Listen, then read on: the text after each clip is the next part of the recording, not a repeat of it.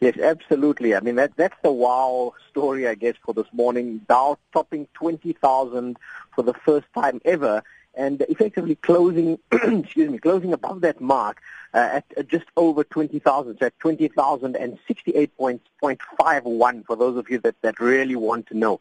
I mean, at the end of the day, this is all still premised on that massive market optimism we've got surrounded by an expectation that Donald Trump is going to deliver on the fiscal spend plans that he's got for the United States. And obviously that buoying not just your industrial stocks, but we also had a very strong performance coming through from the broader S&P 500, as well as your NASDAQ, which could kind of hold more of your tech stocks. Uh, th- that being said, I mean, if you just have a look at how these markets have performed recently, it has run very hard. We are in the middle of earnings season, so we'll need to actually see how that, that does materialize. But a lot of this push that we've seen over the course of the last trading session has been as a result of earnings that have surprised to the upside.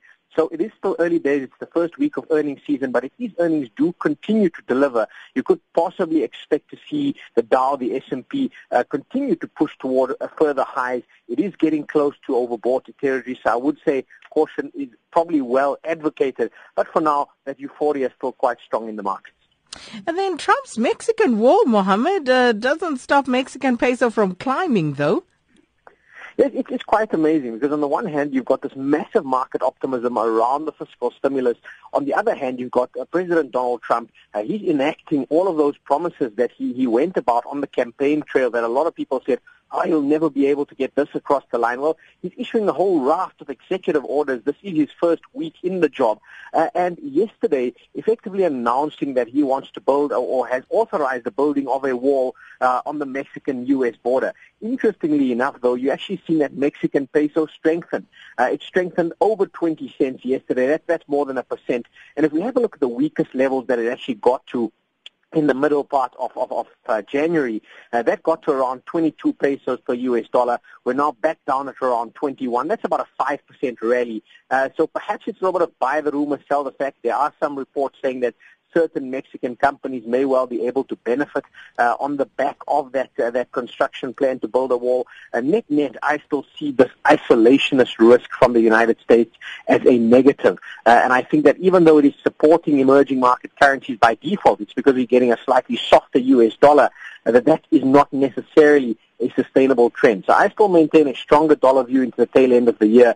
Now that being said, our own rand is testing with that 1320 level that we spoke about yesterday. So just be very vigilant. Watch that. If 1320 breaks sustainably to the downside, you're probably going to see that rand head to a level of between 1250 to 1280. Uh, and obviously South Africa uh, as an importing nation, uh, that in my view would would be would be a positive for, for, for our inflation numbers and maybe a little bit of a drag for some of our exporters. And uh, uh, PPI due today, but uh, food inflation risk uh, actually remain here for us, Mohammed.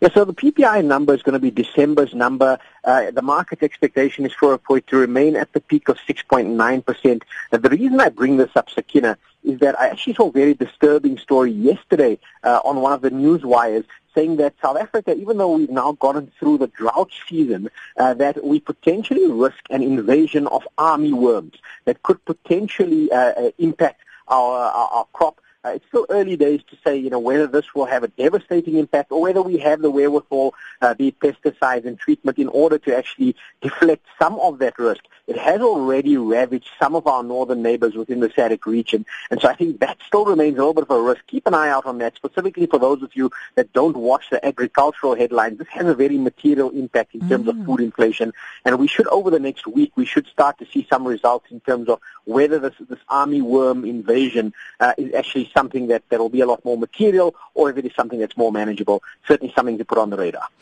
Certainly is, and I think uh, perhaps we should try and look at that. Thank you so much, Mohammed. Thank you.